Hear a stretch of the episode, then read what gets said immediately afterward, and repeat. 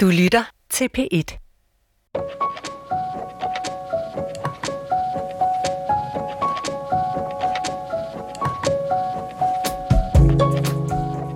Jeg hedder Anna Emma Havdal, og normalt består min hverdag af at skabe film og tv-fiktion.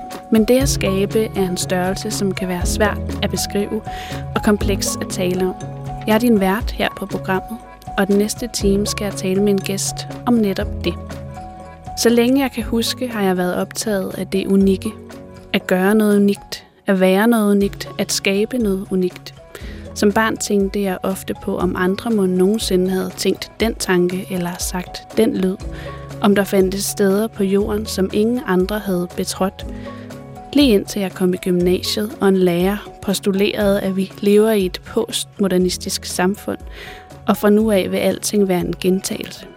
Alt, hvad vi siger og gør, er blevet sagt før og gjort før, og alt, hvad vi skaber, er en fortolkning af noget, der allerede eksisterer. Og her skulle man tro, at jeg mistede modet i jagten på at skabe det unikke, men faktisk var det en stor lettelse, fordi jeg på det tidspunkt havde indset, hvor umuligt det er at skrive eller tegne noget som helst, der ikke på en eller anden måde mindede om noget, nogen andre havde skrevet eller tegnet. Men ligesom det var et issue i folkeskolen, når nogen abede efter ens tegning, og endnu værre, hvis man blev opdaget i at abe efter, er de svære grænser imellem inspiration, kopi, tyveri og fortolkning ofte meget komplekse og blokerende i en kreativ proces. I dag har jeg inviteret dokumentarinstruktør Marie Limkilde, som også er min sjæleven, co-creator og ex-roomie. Vi har levet side om side i et samsurium af hinandens idéer og materiale, og skal tale om angsten for at kopiere andres idéer eller få kopieret sine egne. Velkommen til Blod, Sved og Skabertrang. I den her serie taler jeg med en række kunstnere fra min egen generation. Til fælles har de en erfaring med at finde rodfæste og skabe sig en identitet som kunstner. Og når ja, så har de noget, som jeg ikke har. Velkommen, Marie Limgilde. Tak skal du have. Kan du huske det her med at abe efter i de små klasser? Ja, ja, det kan jeg. Også med at stjæle og diskussionen, om man kunne tage noget, der var andres, altså både i forhold til tegninger eller lege, eller ja, også projektopgaver, øhm, men også i forhold til sådan venner og veninder. Altså det kan jeg huske var en stor ting i min folkeskoletid, det der med, kan man stjæle nogens veninde? Åh oh, ja. Ja. Det havde jeg helt glemt. Ja. Det kan man selvfølgelig også stjæle venner. Ja. Jeg var sådan en, der skrev af i matematik fra min nabo. Jeg var rigtig dårlig til matematik, og øh, helt ind i gymnasiet faktisk øh, sad jeg i et stort frikvarter, lige inden vi skulle aflevere naturfagsopgaver, og afskrev hele hendes øh, opgave, fordi jeg var for doven til selv at kæmpe med det. Og så lavede jeg med vilje nogle fejl, så han kunne se, at det øh, var mig og ikke hende. Det er jo også teori. Det er jo den snedige tyv, det der, der lægger sin egne, der ved, at det er fejlen, man kan genkende det på. Ikke? Ja. I fejlen, man kan genkende det unikke. Jeg var ikke sådan en, der skrev af. Jeg var sådan en, der blev skrevet af. Ja. Mm. Jeg var sådan en, der altid lavede opgaverne, og egentlig ikke så godt kunne lide det der med at udlåne det til andre, men følte, at jeg blev, øhm, altså jeg blev dydsmønstret, hvis jeg ikke gjorde det. Jeg kunne aldrig finde på at lade nogen skrive af. Altså, øh, der er engang nogen, der spurgte mig i gymnasiet, om de måtte læse min øh, dansk stil, fordi mm. jeg havde fået en meget høj karakter. Mm. Så ville de jo selvfølgelig gerne kunne se, hvad det var, jeg havde gjort rigtigt. Og jeg havde det så svært med at vise dem det. Mm. Sådan rigtig nærig. Mm. Jamen, det kan jeg også godt genkende, men jeg tror, der har været lidt for meget sådan uh, pleaser i mig. Ja. Især i mine yngre dage. Noget af det, jeg tænker ofte på, sådan også fra formning, i sådan hen i de helt små klasser, det er sådan noget med at abe, det der abe efter, mm. ret sjovt. Både fordi, hvad betyder, hvorfor hedder det abe? Mm. Er det fordi, at det var jo sådan, aberne lærte at gå, eller man ligesom, man kigger på, det er jo sådan, vi har lært, det er jo Mm. ved at efter hinanden, at vi er blevet klogere, og har rejst os øh, op og gået, og har tændt ild, og har lært, at man kan smide noget kød ind i bålet, og så kommer det til at blive lækkert. Mm. Det er jo ligesom ved at gøre som de andre. Mm. Jeg synes, det er ret utroligt, at, øh, at man i sådan en tidlig alder, allerede i de små klasser, er så opmærksom på det der dit og mit, og at skabe som noget, det her, det fandt jeg på. Mm. Helt uden at nogen måske har lært os det, ligger det i os, at vi er bange for, at nogen gør det samme som os, selvom det er det, vi gør hele tiden alle sammen. Mm. Og egentlig paradoxalt nok, fordi at når vi skal præstere eller præsentere noget, vi har skabt ligegyldigt, om det er kunst eller historie eller børn, så er måden, hvorpå folk forstår, hvad det er jo ved at sammenligne det med ting, som ligner det, Mm. eller har, er i kontrast til det. Det kender du jo også fra sådan filmverdenen Mm. hvis man skal sælge noget til nogen, som skal lægge nogle penge i det. Mm. Så skal man sige alle sine referencer. Ja. Og hvis du ikke kan få sige en reference, så er det sjældent, at nogen øh, tror på, hvad det er, du er i gang med. Ja, eller forstår det. Mm. Og så vil de ikke øh, satse på det, Mm. hvis de ikke ved, hvad det er. Når man siger det der med at øhm, kopiere, så lyder det jo også som om, at man bare kan tage en andens idé, og så putte den ind i en maskine, og så kommer den ud på en samme måde, eller en lidt ny måde. Ja. Og det der med at skabe er jo bare en helt anden størrelse, Ja. end at putte noget ind i en maskine, og så kommer det ud igen. Ja.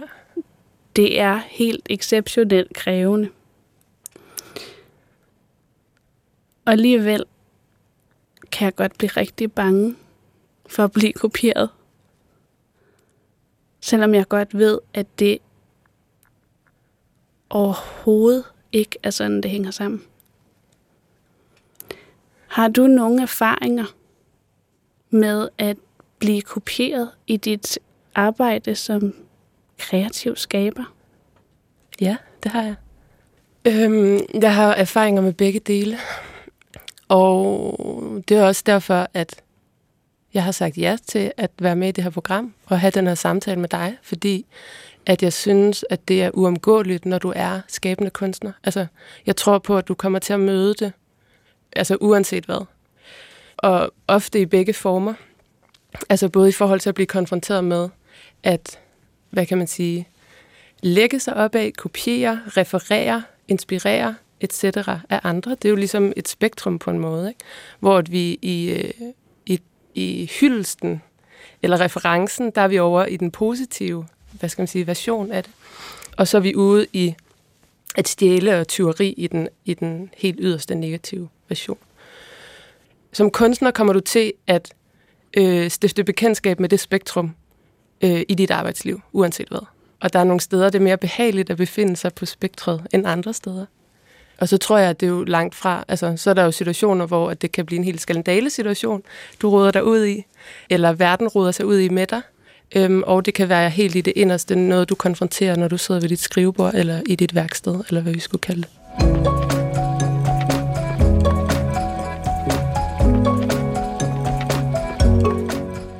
Marie Ja. Limkilde. Vi har jo gået på det samme gymnasium, nemlig Odshavet Gymnasie. Men vi gik der ikke samtidig, fordi du startede i 1. G samme år, som jeg blev student. Mm-hmm. Alligevel vidste vi godt lidt, hvem hinanden var, fordi vi begge to var interesserede i at lave film. Mm-hmm. Og det var egentlig en ret sådan niche-interesse derude i provinsen. Kan du huske, hvornår du har mødt mig første gang? Ja, det kan jeg godt. Jeg kan huske allerførste gang, jeg har set dig. Og så har jeg mødt en film, du har lavet, faktisk. Jeg er jo sådan et uh, skolelærerbarn. Altså, min mor er folkeskolelærer, min far er gymnasielærer. Jeg har altid gået på en skole, hvor mine forældre arbejdede hele mit liv. Så fordi min far ligesom er gymnasielærer, undervist på gymnasiet, betyder det, at jeg er kommet til øh, alle skolens arrangementer lang tid før jeg selv gik der.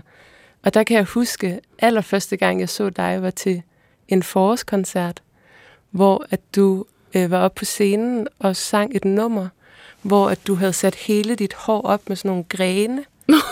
og måske sang du bjørk. Nej, jeg sang under byen. Du sang under byen, det er rigtigt. Det var under byen.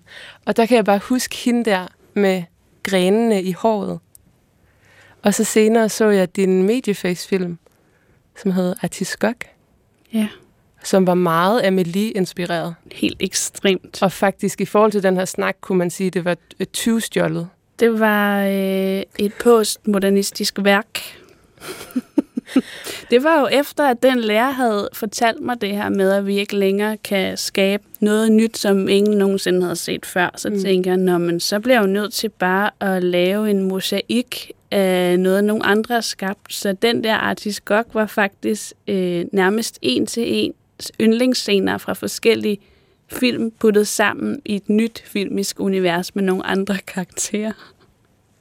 ja, det havde jeg fuldstændig glemt. Ja. Du gik så på noget, der hedder øh, Filmhøjskolen i Æbeltoft. Ja. Og jeg var meget sådan fascineret af dig. Vi blev nemlig venner på Facebook, fordi at vi øh, havde øh, begge to en ven, som blev kærester med hinanden. Ja. Så vi sådan, mødte hinanden nogle steder, så blev vi venner på Facebook. Kunne jeg følge med i det der filmhøjskoleliv, og så nogle af dine, de ting, du lavede, nogle øvelser og sådan noget, og noget musikvideo og noget. Jeg var meget optaget af dit udtryk, fordi det var ekstremt tydeligt, at det kom fra dig, det der kom. Og så var der en Roskilde Festival, hvor jeg var med i sådan en øh, musikvideokonkurrence, hvor du var, øh, du var sådan noget teknisk mentor mm. inde i sådan en skurvogn, hvor man mm. skulle klippe. Og det var nok det stiveste år nogensinde mm. øh, på Roskilde Festival for mig, plus at jeg var klædt ud som pin-up girl. og sad hammerne bankelam nede i den der skurvogn og fik dig til at hjælpe mig. Det var første gang, jeg kan huske, at jeg sådan havde et rigtigt møde med dig. Ja, det er sjovt, fordi det, jeg føler, altså jeg husker, at du bare sad i sådan nogle øh, netstrømpebukser og sådan sindssygt lovkort underkjole. virkelig, virkelig, virkelig fuld og prøvede at klippe en film om havenisser yeah. på Roskilde Festival. Og jeg rendte ædru rundt og skulle hjælpe dig med at eksportere og så videre. Ej, hvor pinligt. Okay, jeg tror lige at tage de her hovedtelefoner af, fordi det er som om, at jeg får sådan dobbelt selvbevidsthed, når jeg hører mig selv tale. Mm. Og jeg synes egentlig, at det også taler ind i det, vi sidder og snakker om. Altså, der er jo noget omkring det der blik på sig selv udefra og ind på sig selv. Ikke? Mm. Hvad ser andre, når de ser mig? Ser de overhovedet noget? Hvad hvis jeg bliver opdaget? Ja. Hvad hvis andre øh, øh, afslører, øh, at, at de ting, jeg laver, slet ikke kommer fra mig, men kommer fra verden, der er udenom mig? Mm. Øhm, Ja. Er det så ikke bare snyd? Så nu har du taget høretelefonerne af? Nu har jeg taget høretelefonerne af. Jeg var jo rigtig bange for efter den der oplevelse på Roskilde Festival, at du synes, at øh, jeg var sådan ikke øh, professionel nok i forhold til at kunne noget med film. Og jeg skrev faktisk også til dig et par gange på mail, om vi skulle lave noget sammen, hvor du var vildt langsom og svare. Var sådan, det havde du ikke rigtig Det kan jeg ikke huske. Men så kom vi ind på filmskolen det samme år, hvor jeg kom ind på manuskriptuddannelsen, og du kom ind på øh, dokumentaruddannelsen. Mm. Og det var faktisk der, vi blev venner. Mm. Det var heldigt, det lige var det samme år, vi blev optaget på. Mm. Kan du ikke lige forklare, fordi du gik på en øh, linje på filmskolen, som ikke eksisterer længere. Den mm. blev nedlagt under rektor Vinka Wiedemann. Øh, nogle årsager, jeg aldrig rigtig har forstået. Men vil du ikke lige forklare, for det var sådan lidt en eksperimentel linje, hvad ja. det gik ud på? Jo, jeg gik på, ja, på den danske filmskoles dokumentarlinje, øh, TV-afdelingen, som, som den også hedder. Og i 2013, da jeg startede, der havde de ligesom to fraktioner. Øhm, så de optager øh, ni elever på dokumentarlinjen. Seks elever i den kategori, vi kalder dokumentarinstruktør eller tilrettelægger. Og så optager de tre elever, eller op to, de tre elever, i kategorien flerkamerainstruktør slash studieproducer. Og det er jo lidt sådan et øh, tv-begreb, øh, en tv-titel. Det er også en uddannelse, som startede som en tv-uddannelse tilbage i 90'erne, da Arne Bro ligesom startede linjen. Men det vi gjorde meget på flerkammerlinjen, det var med at arbejde med det iscenesatte rum. Vi arbejdede primært i studiet, øhm, og vi kiggede ligesom på studiet som et laboratorie, hvor i du kunne undersøge virkeligheden. Så hvor at øh, dokumentarinstruktørerne ligesom gik ud i marken og kiggede på virkeligheden, der tog vi på flerkammerlinjen, vi tog ligesom virkeligheden ind i studiet og kiggede på den der. Så på den måde var det en meget øh, undersøgende linje, en meget eksperimentel linje, fordi det var som om, du øh, dissekerede, hvad, hvad er virkeligheden, hvad, hvad består den af? Hvad sker der, hvis jeg maler den her væg blå og inviterer den her mor og datter ind til at sidde foran den øh, og tale om deres relation?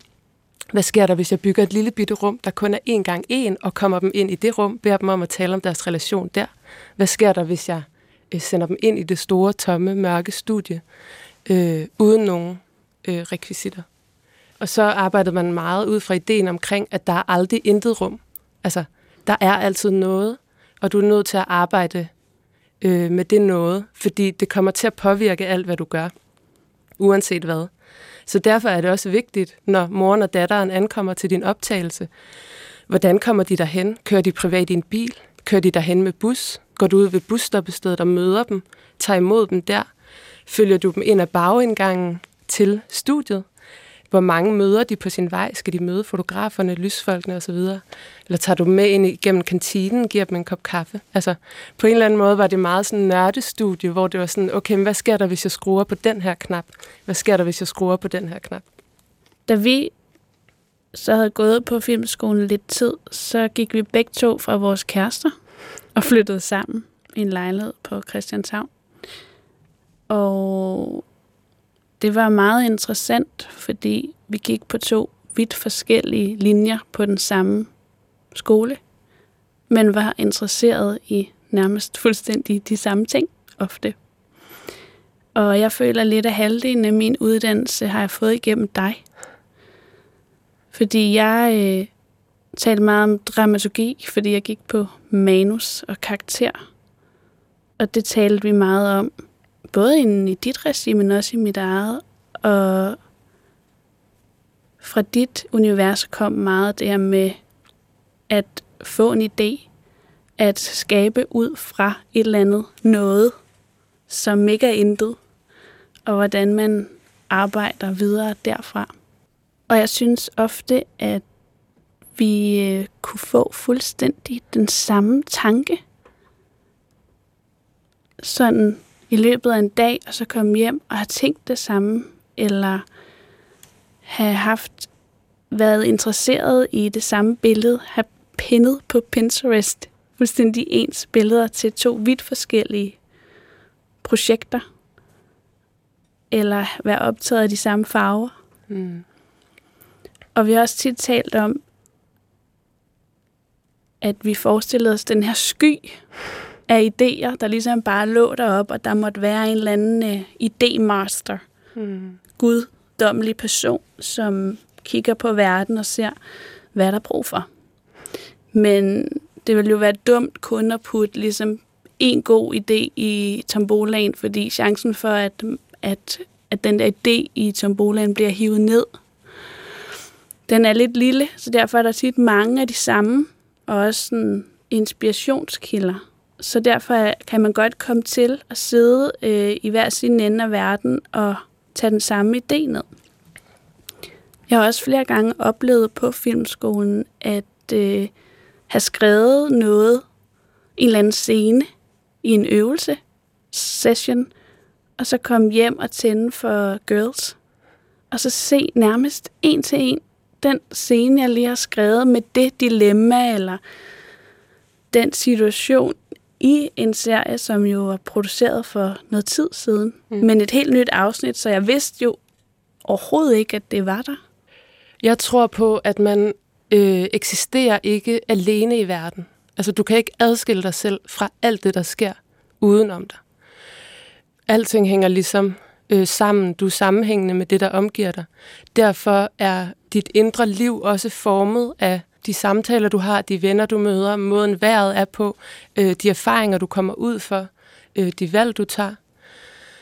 og derfor, øh, hvad hedder det, vi kan jo kalde det, det kollektivt øh, ubevidste. Der er et, et felt, som et, et tankefelt, eller måske et følelsesfelt, som vi alle sammen deler og har adgang til.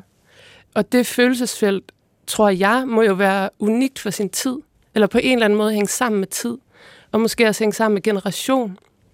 Fordi dem i din tid, og, og måske særligt i din generation, øh, deler du en række erfaringer med. Du bevæger dig igennem det samme uddannelsessystem, de samme institutioner. Ikke for at sige, at alle mennesker har samme erfaringer, fordi det er jo slet ikke øh, sådan, det er, men du ligesom, øh, du har noget til fælles med din tid. Og derfor synes jeg også, der kan opleves de her bølger af sådan, øh, af, af idéer eller af øh, tanker, som på en måde øh, ligesom kan rejse sig i en generation. Og rejse sig i sådan en flok af mennesker.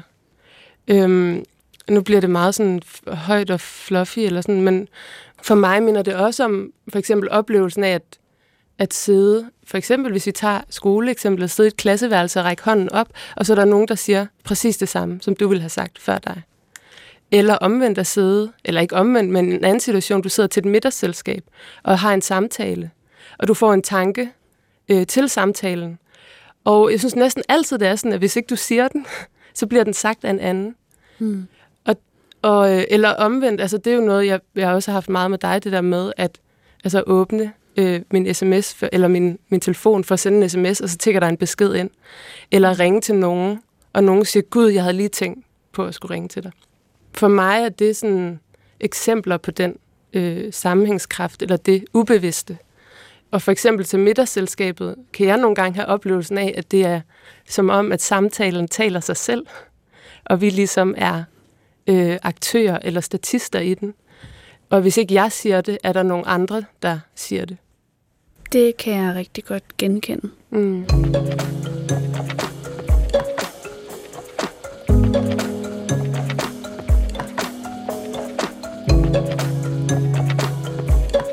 Der var også en bog, som vi begge to pillede ned fra en hylde i en bogbutik, mens vi boede sammen, som hedder Sjælens Kontrakter, som er skrevet af Caroline Mess.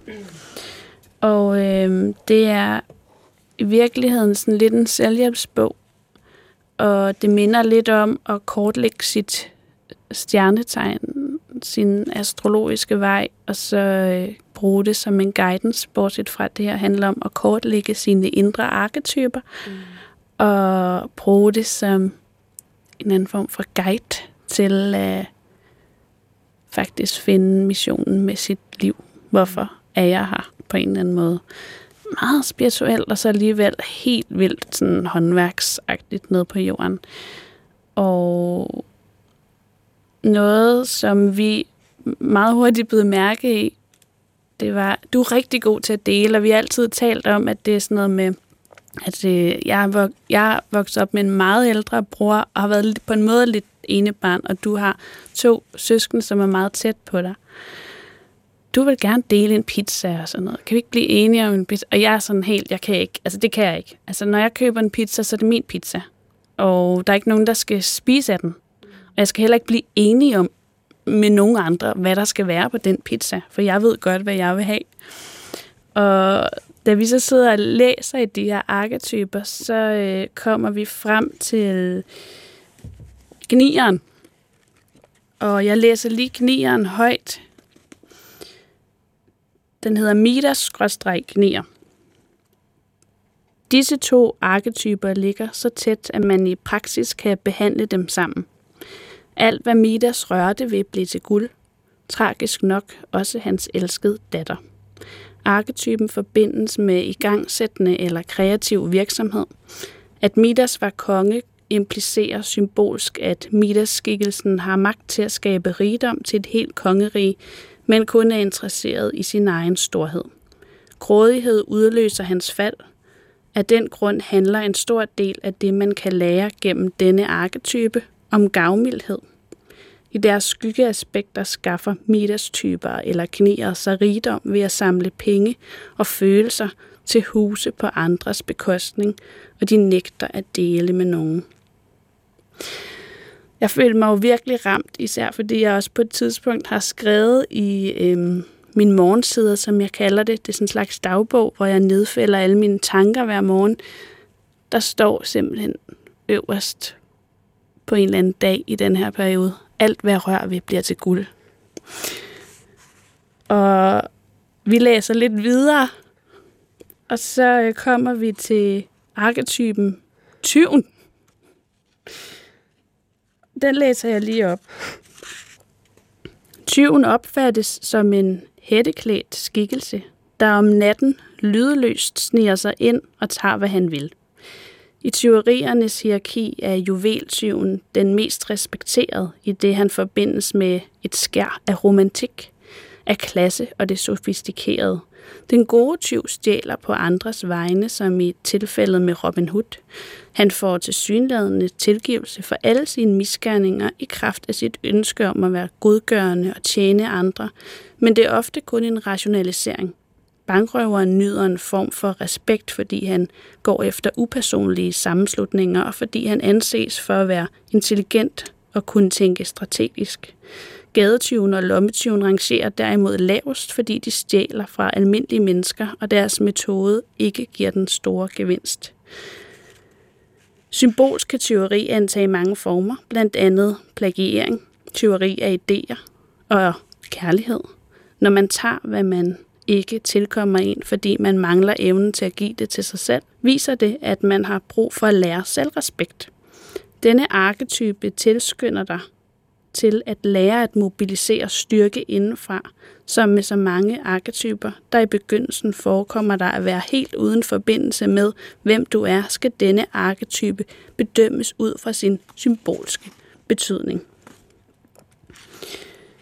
Tyven som arketype, dens ligesom lyse side, er jo i virkeligheden gavmildhed. Og på et tidspunkt var vi ved at dø af grin over det her, fordi det gik op for os, at der boede en gnier og en tyv i den samme lejlighed.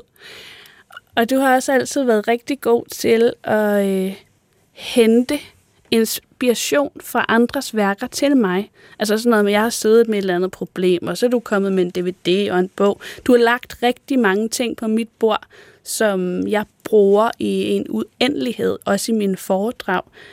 Så du er jo Robin Hood i virkeligheden. Tak. Hvordan? Må jeg, må jeg, ja, sig noget. Må jeg sige noget til det?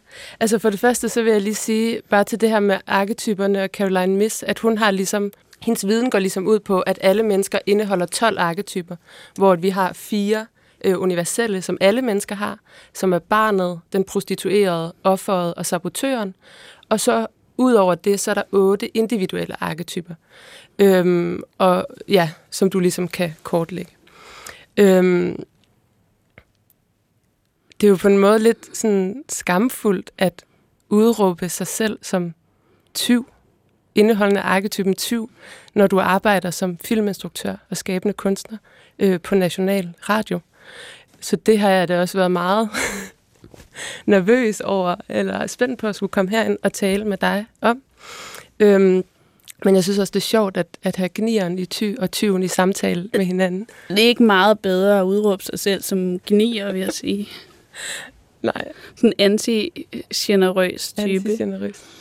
Øhm, men jeg tror sådan, altså det jeg, det jeg kan genkende i forhold til den arketype i mig selv, det er, at jeg føler, at jeg er ekstremt nysgerrig på andre mennesker.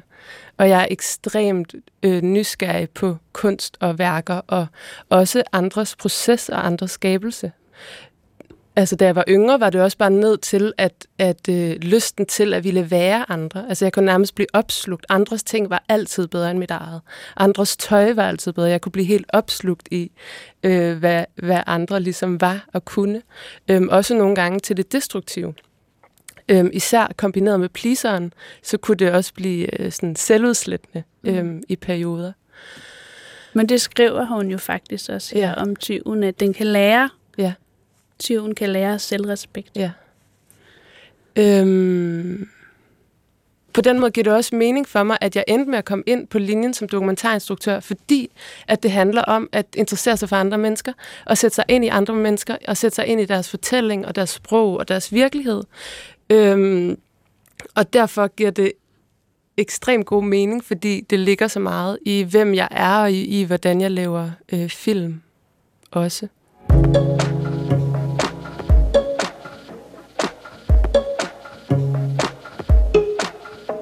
Nu er vi to jo faktisk i gang med en spillefilm sammen, mm. hvor du er øh, co-creator og kommer med en hel masse indhold.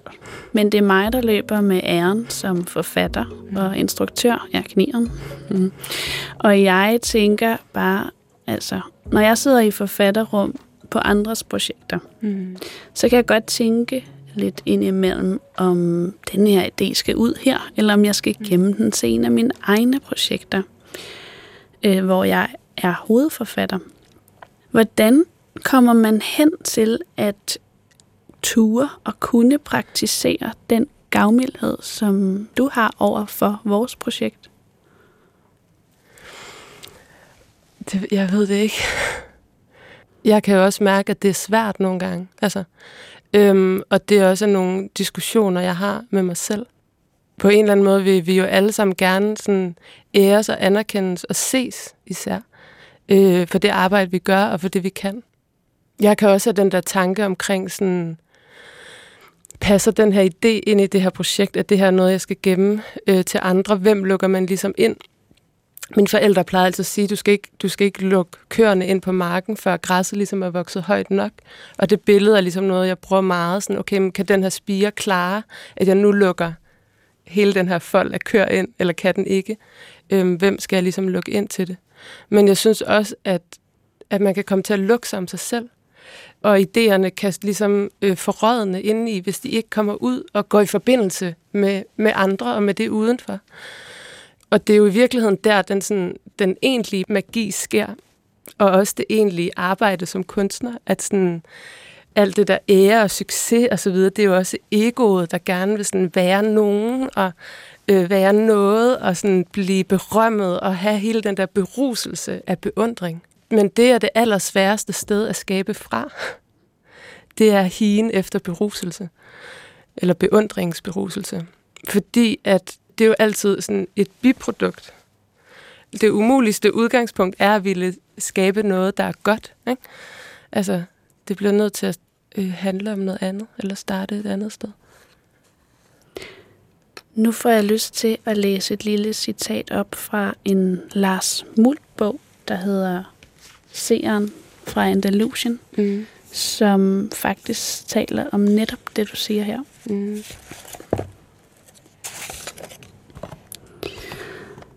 Når kunstnere opfanger noget i universet, kan de omsætte det til noget smukt.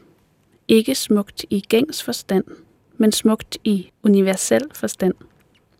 Sådan at kraften udtrykkes i værket. Men langt de fleste forfalder til egoisme – Derfor spiller kunsten ikke længere den rolle, som er tiltænkt den. Kunstnere er i de fleste tilfælde små børn, der leger uden at forstå omfanget af de kræfter, de leger med. Og jo mere personificeret kunsten bliver, desto mindre bliver den. Så er kunstnerne ikke mere det universelle talerør. Gaverne, de har fået, har de ikke fået for deres egen skyld. En god forfatter, poet, billedkunstner, musiker, filmmager, sanger, danser, er oversætter og fortolker af det universelle sprog, det bevægelige sprog, ord, billeder og musik, som bevæger. Inspirationen er ikke deres, ikke en gave til deres personlighed, men noget, de har pligt til at forvandle og give videre. Det her, det har jo fuldstændig ændret min øh, opfattelse af, hvad det vil sige at skabe. Og jeg tror også, at mine gnier blev ekstremt ramt af at læse det her, læse den her bog. Fordi gnieren også er meget ekocentrisk, og den har gjort mig meget bevidst om, hvornår det er mit ego, der er på spil. Mm. Jeg tror, at et stærkt forsvar mod det er gavmildheden, og er at dele og, og også med den konsekvens, at det kan godt være, at den idé, du har sagt eller fortalt videre, øhm, bliver det ikke dig, der kommer til at lave. Der er en anden, der ligesom tager faklen og løber med den. Du kan ikke løbe med alle dine fakler selv. Ikke hvis du gerne vil have rigtig meget udrettet i hvert fald, fordi det er et meget, meget hårdt slæb at gå igennem den proces at skabe en film, eller en teaterforestilling, eller en bog. Og der er meget øh, øh, slidsomt øh, rubrødsarbejde i det. Øhm, så det er ligesom at sige, okay, men jeg kommer ikke til at få al æren for alle mine idéer. Jeg kommer ikke til at få al berømmelsen øhm, for alt mit indhold.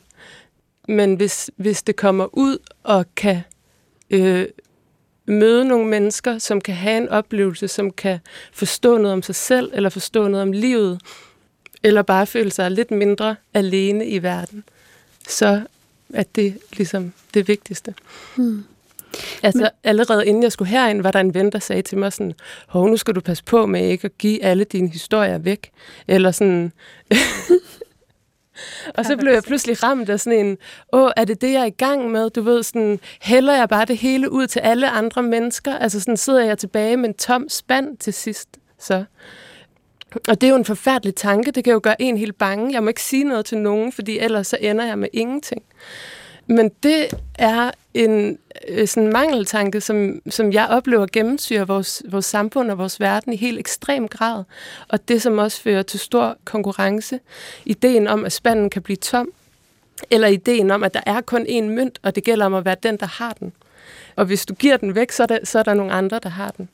Og jeg tror simpelthen ikke på, at det er sådan, det fungerer. Heller ikke i forhold til film, heller ikke i forhold til skabelse. Men jeg synes, det er en evig kamp at skulle øve sig eller træne sig selv i at tænke anderledes, fordi det er den herskende tanke, der gennemsyrer hele vores samfund, og hele den måde, det ligesom er struktureret på. Det er ud fra ideen om, du er din egen lykkes smed. Der er ikke nok. Der er ikke nok til alle. Og derfor må du holde på alt, hvad du har. Og det, vi sidder og taler om her, det er jo sådan ufysiske ting. Altså, idéer er jo ufysiske. Det er fornemmelser, det er følelser, øh, det er bevægelser, og det lider, kommer til at lide under den her mangel-tankegang. Mm. Og øh. egoets behov for at blive set ja. og anerkendt. Ja. Rigtig det er jo i grunden også lidt sjovt, fordi mange af de ting, som vi jo i vores skaberrum putter ind i den her fortælling, den mm. her film sammen, er jo også noget, vi har fra andre. Og så skulle øh, alle, vi kender, og alle, vi har mødt på vores vej, jo også have en bid af kagen, mm. hvis alle skulle på en eller anden måde krediteres for det, de er kommet med. Mm. Tænk, hvor mange øh, replikker vores forældre har sagt, eller vores øh, kærester og kærester og ekskærester osv., der havner i de ting, vi laver sammen. Mm. Men altså, jeg tror, jeg har, da jeg var yngre, har jeg haft sådan en tro om, at ægte originalitet, det var, når det kom udelukkende for mig. Når det kom inde fra noget, der ligesom kun var mig, øhm, og udelukkende kom derfra ikke hang sammen med noget andet. Og jeg kan huske, da jeg lavede min sådan, øh, første sådan, professionelle musikvideo, der, øh, hvad hedder det, hele ideen til dem udsprang af et billede. Et barn sidder foran et badekar med nogle øh, dykkerbriller på, og øh, ligesom vasker nogle koppebukser. Vi havde set sådan en kunstfilm på Filmhøjskolen, og jeg troede, jeg havde set det billede der. Nu siger jeg troede, men jeg var den opfattelse, at jeg havde set det billede der. Og det billede satte sig ligesom fast i mig, så jeg, jeg genskabte en hel fortælling, der ligesom sprang ud af det billede. Og så lavede jeg ligesom videoen færdig, og den kom ud, og så var jeg sindssygt bange for at blive opdaget. Altså jeg var sådan, hvad hvis der er nogen, der ser den der film, jeg har set, og, øh, og kan se, at, at det her kommer jo altså slet ikke fra mig. Det kommer jo ligesom derfra. Det absurde var jo så, at jeg så så den i film igen, og det billede, det billede, jeg troede, jeg havde stjålet, var jo overhovedet ikke det samme. Mm. Barnet var, det var en lille pige i min video, det var slet ikke, altså det var en lille dreng, det der med dykkerbrillerne var slet ikke en del af det. Det der med, der blev vasket i badekarret, det kom heller ikke derfra. Øh, så det var tydeligt, at, der var, at det var ikke det billede, der var ikke nogen sammenhæng mellem de to ting. Så det jeg ligesom var bange for at blive afsløret. Altså, der var sket noget med det billede, da det ligesom var kommet ind igennem mig. Øhm, og det var det, du startede med at sige her. Det har jeg aldrig hørt dig sige før, eller vi har ikke haft den her snak før. Det, du startede med at sige, at, at du havde set de ting, jeg lavede, og havde tænkt, at det var et stærkt udtryk og en stærk stemme.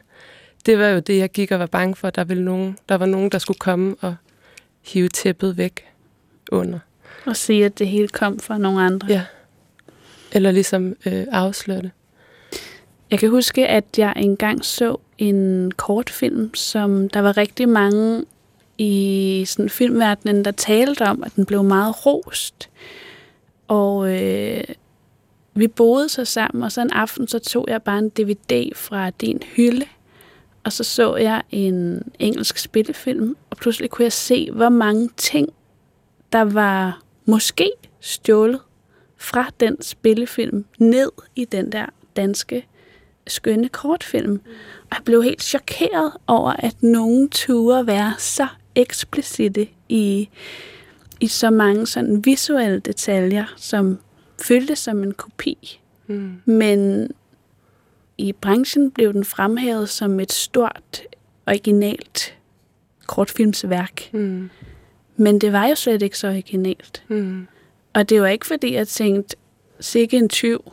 Mm. Jeg var mere fascineret af, at man ikke behøver at pakke det så meget ind i virkeligheden, når man stjæler. Ja, men jeg har også set den film, og jeg kan huske, at da jeg så den, så havde jeg næsten sådan en sovereaktion. Så havde jeg det sådan, hvad? Må man godt det? Hmm. Men hvis man må det, hvad så med alt, alt, alt det her, jeg har holdt tilbage?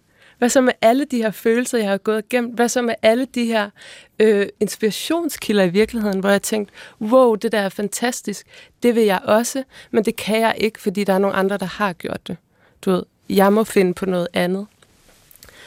Det er jo ikke fordi, at, at man skal lave andres arbejde, men hvis du gør det øh, med dig selv og med din egen interesse, så vil det blive sit eget. Og der er ikke noget, der ligesom bliver skabt i, i et vakuum. Der var en lærer på filmskolen, vi havde sådan et forløb med øh, konservatoriet, så vi havde nogle undervisere derovre Der var en, der introducerede begrebet bevidst osmose for os. Altså han havde ligesom den her idé om, at at vi er i osmose. Der sker en udveksling mellem os og alt det, der omgiver os øh, hele tiden. Vi er ligesom en, ja, en gennemtrængelig membran, eller hvad man skal sige. Mm. Derfor kan du også påvirke det, du skaber, ved at omgive dig med det, du godt kan lide, eller det, der minder om det, du gerne vil skabe. Og han prøvede egentlig at opnå en ret stor renhed i forhold til det her, hvilket var derfor, han kaldte det bevidst osmose, altså bevidst lytte til, se, kun omgive sig med ting med udtryk, altså som var noget af det, han selv, selv vil skabe. Hvis det ligesom gælder, så hele den der idé om, at, at jeg er et fuldstændig lukket kredsløb, og øh, originalitet er kun, når det kommer fra det her lukkede kredsløb, der hedder Marie Limkilde, som ikke har haft nogen øh, påvirkning af andre. Ja, at det er originalitet, det er jo fuldstændig øh, misforstået. Jeg tror også, at det er helt ekstremt vigtigt at huske på, at selvom vi to måske gik i gang med at skabe omkring fuldstændig den samme idé i hver vores projekt, så vil det jo alligevel komme ud på to vidt forskellige måder. Netop fordi det har været igennem dig, igennem dit osmosefelt, hvis man kan kalde det. Kan man det? Kan man sige det? Igennem dit blik, igennem dit væsen. Så de kommer aldrig nogensinde til at ligne hinanden, de to værker. Ligegyldigt om vi har opsnappet fuldstændig øh, den samme idé fra den der sky eller tombola. Og det er jo også derfor, at ham der tombola-manden, han tør putte fuldstændig den samme, altså putte 100 af fuldstændig de samme idéer ned i tombolaen, for det ved han jo godt, ham der, eller hende. Man skal huske, at der også er kvinder i verden. Hende der, den kvindelige tombola-gud. Mm. En stor del af, af undervisningen på dokumentarlinjen på Filmskolen handler rigtig meget om at forstå, at du ligesom øh, at alt, hvad du skaber, kommer til at komme igennem dig. Og når du arbejder med virkeligheden, så findes der ikke en virkelighed uden dig i den. Så når du går ind og kigger på en virkelig situation, så er det altid den virkelige situation plus dig. Øh, når vi ser et rørende dokumentarisk øjeblik, for eksempel mellem en mor og en datter, så er det et rørende dokumentarisk øjeblik mellem en mor og en datter plus en fotograf. Altså, du kan aldrig tage den fotograf ud af, af ligningen. Og i stedet for at tro, at det er en, øh, en byrde eller en hemsko, og noget, vi skal forsøge at sådan nedtone, så er det ligesom en uomgåelig konsekvens, og noget, du må lære at arbejde med at bruge som instrument. Derfor går hele det første år med at lave personlige undersøgelser, hvor du laver et portræt af dig selv, af din familie, af dine venner, af din kæreste, fordi du er nødt til at lære det brilleglas, du kigger på verden igennem. Det er du nødt til at lære at kende, lære at kende først. Men det er også ud fra ideen om, at hvert blik er unikt.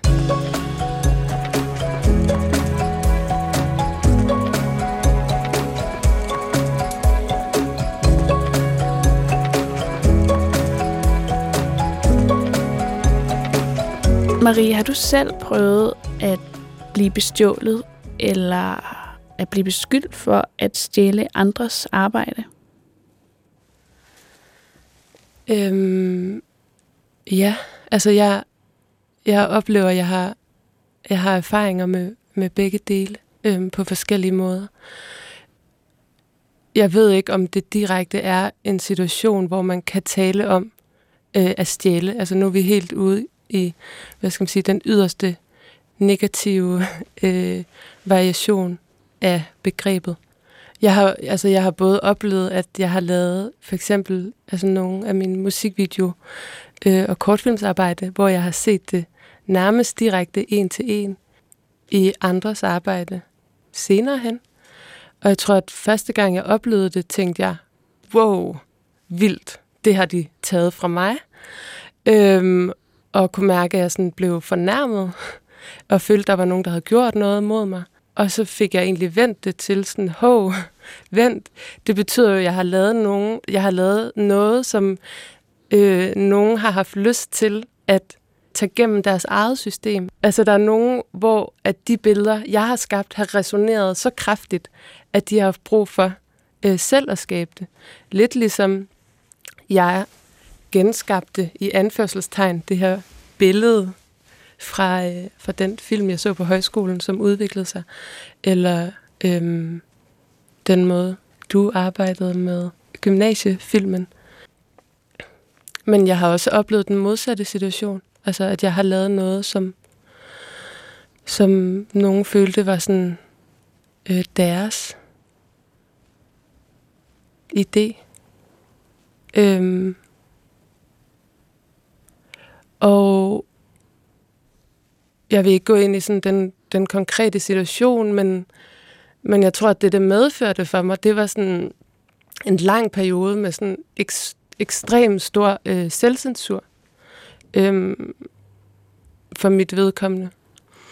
Øhm, og egentlig sådan en utryghed omkring, mm, hvad må jeg? Altså, og hvad må jeg ikke? Og øhm,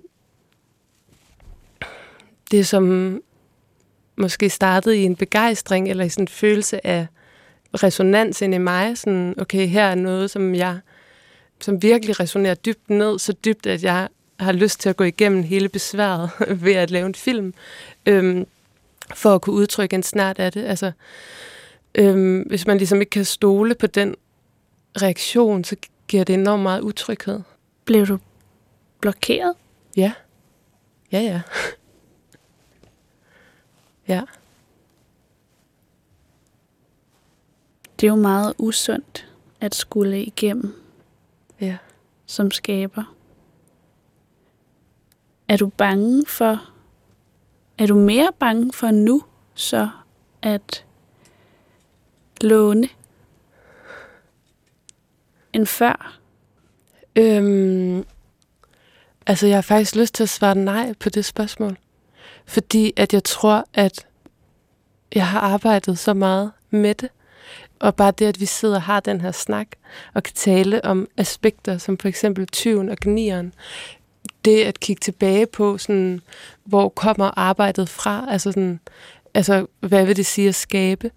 Det kommer til at være uundgåeligt. Jeg kan kun stjæle fra den virkelighed, der findes omkring mig jeg har det næsten som om, at der er ikke andet at gøre. Altså, det vil altid komme udefra. Det er altid mødet mellem mig og noget andet. Øhm, en oplevelse, en erfaring, en følelse, en farve. Øhm, mm. Så derfor opfordrer jeg også mine elever. Altså. Ja, jeg skulle lige til at sige, at nogle af de øh, kurser, vi har lavet sammen, har jo også netop handlet om at lade eleverne lære at åbne deres sanser så de kan blive bevidste om, hvad der inspirerer dem. Mm. For så lærer man også evnen til at inspirere andre. Mm. Yes, og det er lidt det der med at æbe efter igen. Ja, men jeg siger det faktisk helt konkret. Jeg underviser øh, et filmhold på Københavns Kunstskole. Har gjort det i to år nu. Øhm, og jeg siger helt konkret til dem, at at de skal stjæle med arme og ben. Altså også helt ned til, at hvis de ser nogle andre i det rum, i de øvelser, vi laver, gøre noget, som de får lyst til, så skal de gøre det selv også. Fordi at jeg også tror på det der med at indarbejde det. Altså, at du også har brug for at få erfaringen med at skabe det, du ligesom, det der resonerer med dig, altså på en måde. Ligesom at fodboldspilleren har brug for at komme ud på banen og drible til bolden, og ikke bare kan læse om det, eller tænke over, hvordan det må føles. Altså, mm. Så man er nødt til, nødt til at gå ud og prøve det. Man er nødt til at gå ud og prøve den der taktik, eller den der øh, vending. Jeg ved ikke særlig meget om fodbold. men, øh, men på samme måde, altså, og så synes jeg virkelig, især i de der tidlige år, er det super vigtigt at altså, gøre det, du ser andre gøre, som du gerne selv vil. Fordi derigennem man kan finde ud af, hvordan man gør det bedst Præcis. selv. Og fordi at originalitet opstår, når du når du stopper med at tænke. Altså, når du ikke ved det. Mm. Det sker bare. Du kan ikke styre det. Nu er det jo så spændende, om der er øh, nogen ude i filmbranchen, der nogensinde tør arbejde med os to igen. Nu hvor vi har siddet og udleveret vores egne tendenser til at låne det er jo sindssygt vigtigt at sige, at det er jo en, på en måde en virkelig sprængfarlig samtale, vi har. Og der kan jo være virkelig alvorlige tilfælde af øh, teori, også af ikke-fysisk materiale. Så det er slet ikke for at sådan, øh, negligere det emne, eller sige, at det skal alle bare altid have lov til. Men som kunstner, eller som øh, skaber, udøvende skaber, så er du bare i berøring med det felt konstant. Det er en del af dit arbejde, og derfor kan du ikke... Øh, altså undgå at blive konfronteret med det. Som en skam, eller et tabu, eller en angst, eller en selvcensur. Og det er det, vi taler om her, og som mm. jeg synes er, øh, ja, er vigtigt at, at kigge på. Og faktisk så kunne vi tale om det i en uendelighed. Men vi har ikke mere tid. Så jeg vil stille dig det sidste spørgsmål.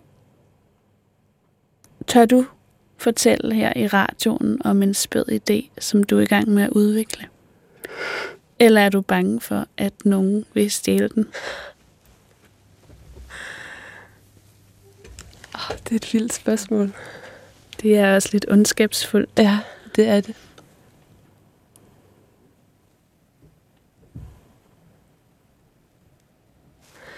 Øhm, nej, det tør jeg ikke. Men jeg kan så fortælle faktisk, at jeg har en idé, jeg er i gang med at udvikle, øhm, som jeg går og arbejder på, på et meget tidligt stadie. Og jeg har ligesom gået med den i et halvt års tid, eller sådan noget. Men ah, jo, et halvt år, måske lidt mere. Øhm, den har sådan en titel, og jeg har haft den præcise titel i et halvt år så videre. Øhm, og så i sidste uge, så så jeg en artikel i Politiken, der omhandler præcis indholdet af den idé, jeg barsler med, og har fuldstændig samme titel. Wow. Så for mig så er det et kongeeksempel på øh, alt det, vi sidder og taler om. Det findes derude. Der er nogle andre, der har tænkt det. Så ligegyldigt, hvor tæt du i virkeligheden holder din idé til kroppen, så kan du ikke være sikker på, at der ikke er nogen andre, der har stukket fingrene i tombolaen og hævet præcis det samme op. Så øh, ja, jeg skal skynde mig. Tusind tak, Marie Limkilde, fordi du havde lyst til at komme her og have den her lidt svære samtale med mig. Mm. Jeg er meget, stadig meget betaget af din gavmildhed, og jeg vil forsøge at opdrage mine gnier til at være lidt bedre til at dele. Også en pizza. Og så håber jeg, at der sidder nogen derude på den anden side, som tør lukke køerne ind på marken lidt hurtigere end nogen andre her i rummet måske har ture. Vi vil jo meget gerne undgå at videregive vores angst til fremtidige generationer. Mit navn er Anna Emma Havdal. Hvis du vil høre flere episoder af Blod, Sved og Skabertrang, så kan du finde dem i DR's radioapp, eller der, hvor du ellers plejer at finde din podcast-serier.